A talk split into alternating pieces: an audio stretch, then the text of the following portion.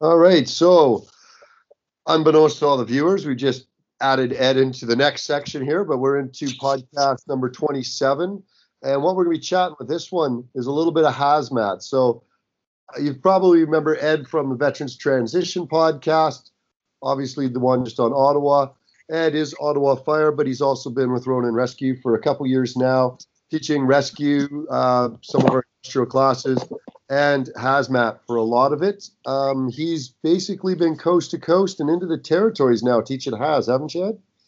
Yeah, I haven't been to the territories per se, but uh, been south in the Caribbean teaching the very low end of hazmat, the TDG and the WHMIS down there. So. Oh, that's right, Cuba.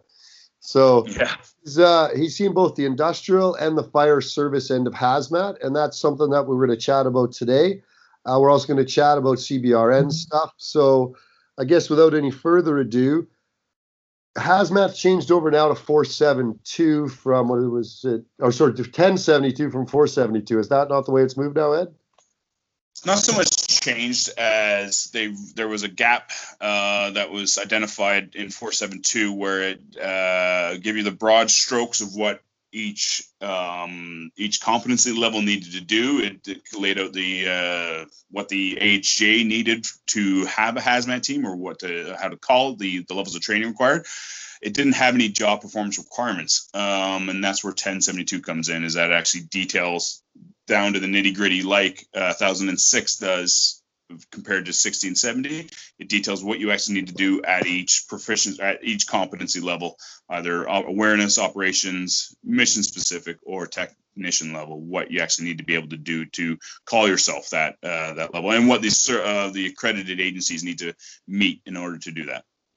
Okay so a lot of the let's call them civilian clients that we have not the fire clients or military clients that are looking for 472, 1072 hazmat training. Is the mm-hmm. A good standard for that, or is there something else we should be looking at, like a HAZWOPER in the states for those type of people? Um, I'd say it's definitely because there's so many contractors out there that do cover uh, that handle the stuff all the time.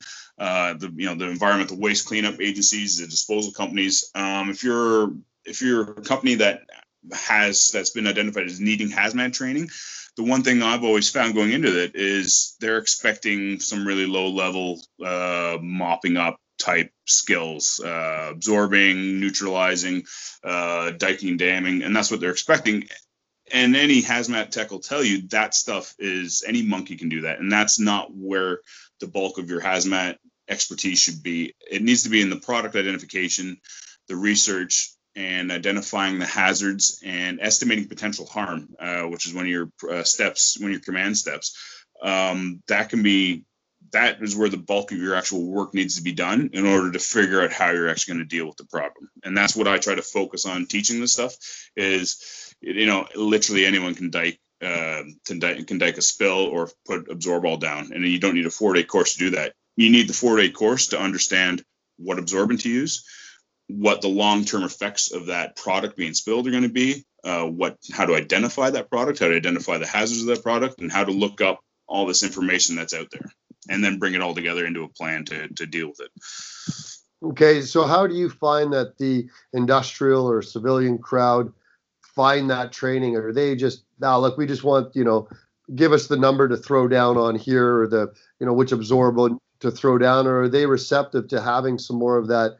Training in the identification and the long-term effects and the health effects and how that's going to affect environment and neighbors and these sorts of things they're definitely more uh, more receptive to it once you explain to them why you do it. If if it's an industry that has one single product that you need to train on, then you can certainly tailor it, and you know you only need to worry about that one product. But the majority of courses I've done were for uh, federal agencies that had a chunk of land they were responsible for with major transportation corridors going through. And I'm thinking of one specific client, and then uh, so they were expecting some fuel spills here and there.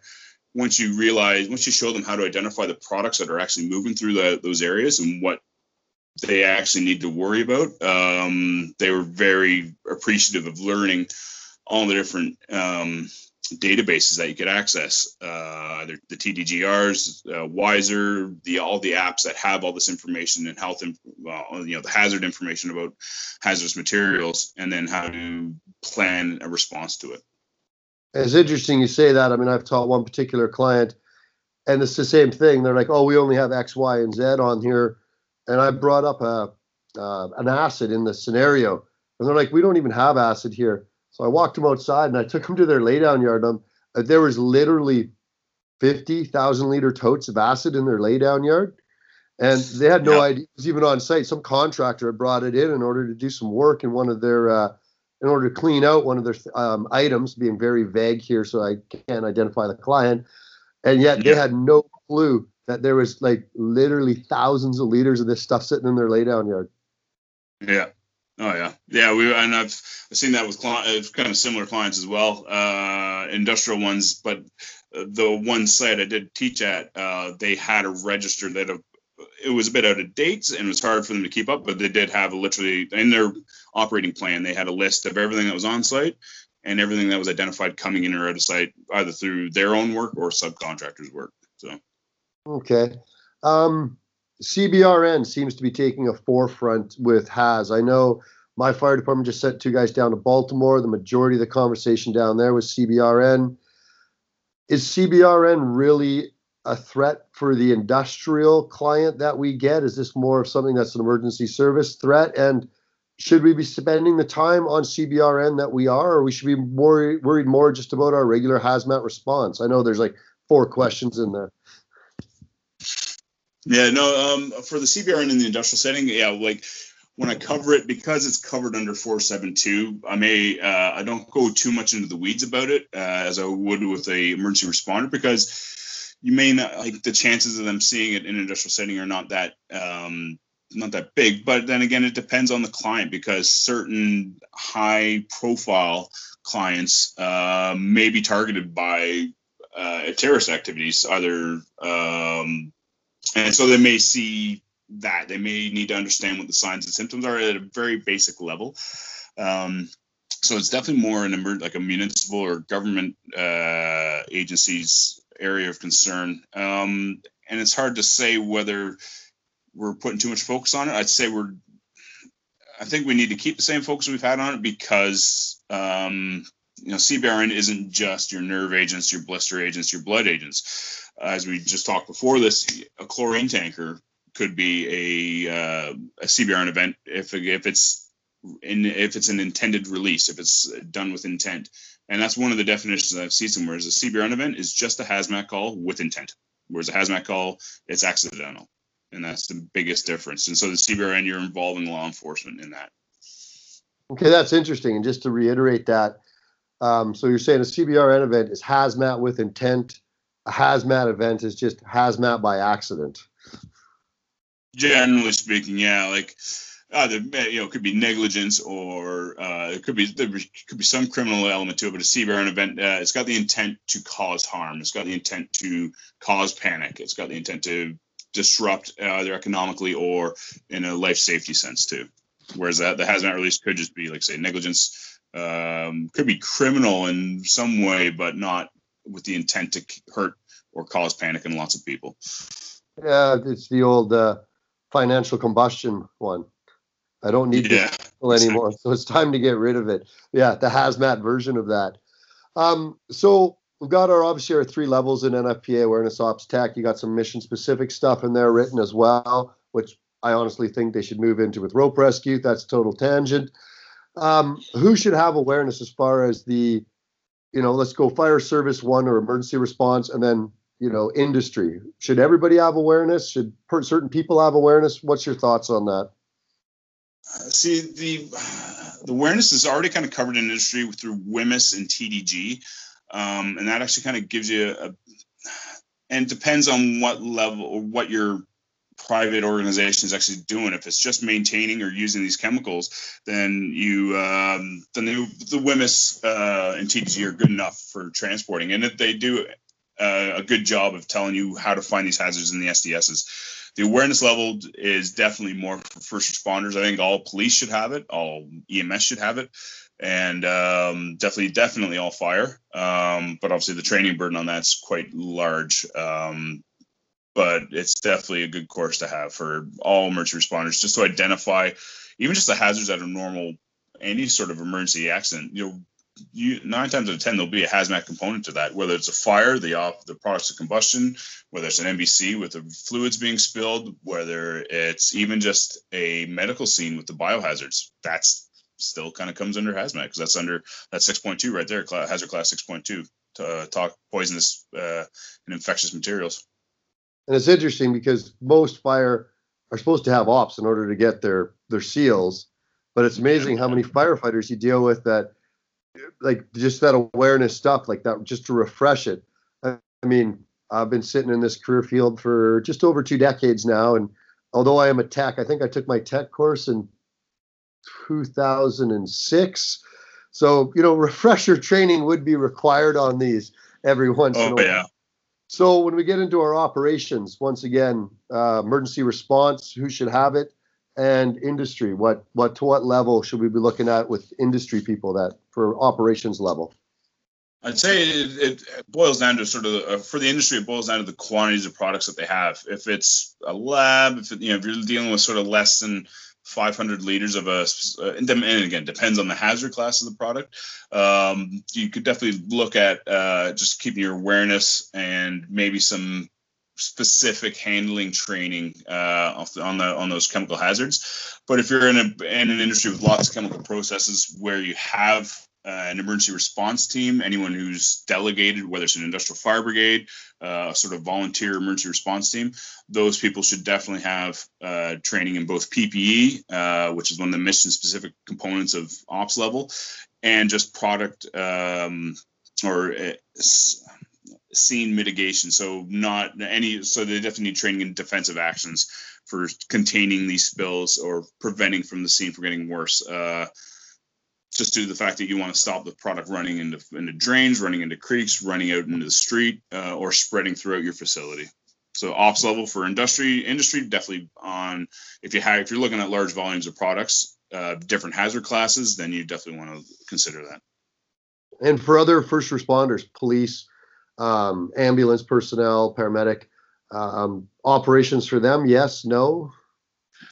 Um, no, there there is a CBRN basic course, and we're kind of going back to the CBRN side. Um, and touching on my on the last podcast of the ESU, one of the other mandates of it was uh, sort of establishing cordons in a CBRN event. So they would man the sort of uh, the, that protective distance uh, between the warm zone and the cold and the hot zone, uh, and they're trained in uh, the multi the uh, the multi threat suits, basically the the MOPP gear that they have, as well as uh, respirators. all patrol in Ottawa have issued C50 respirators, so they do have some PPE. But whether that whether police and ambulance need the product control or the product or the scene mitigation techniques, I'd say no uh, they have another task on that scene rather than putting Absorbol down or putting socks and booms down. It's interesting. I mean, I had, um, I guess it's a mass cas. We had uh, 42 workers overcome by CO fumes in a greenhouse that they were cleaning. Migrant workers, cold outside, being Canada, closed all the windows and doors, weren't educated in the fact that running 17 gas powered pressure washers in there would create an issue. Uh, to the point that two of them, I believe, had to go to uh, the chamber in order for CO poisoning, and 42 ended up in hospital. Uh, ambulance arrived on that, and I wasn't aware at the time. I'm out in British Columbia that they have a CBRN unit. I mean, I kind of knew they did, and those guys are trained to haz tech as well. And it was interesting to have them at that level in order to chat with me. I was the hazmat officer on that. Every once in a while, I do have to change hats at work and go back and do you know the layman work at the hazmat unit. Um, you know, I only do rescue. Um, but yeah, this was one of those where it's nice to have them because I can kind of speak a certain language that they yeah. understand, and for the medical considerations and what have you, they're not entering, but they're another resource I had in my truck that was available there. And I say in my truck, we have a big, you know, slide out, you know, command center kind of thing that I can sit in and just get feedback basically.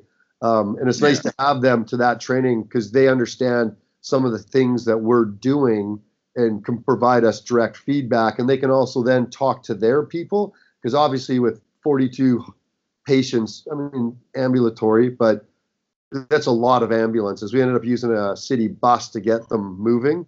The rest of them, Yeah. More critical, were taken by ambulance. Uh, probably had 27, I think it was, on a city bus, and they can then they can talk to me and speak my language, go talk to the paramedics, and then speak the paramedic language as well. So it was interesting to have at least one person on that scene trained to understand what we're doing.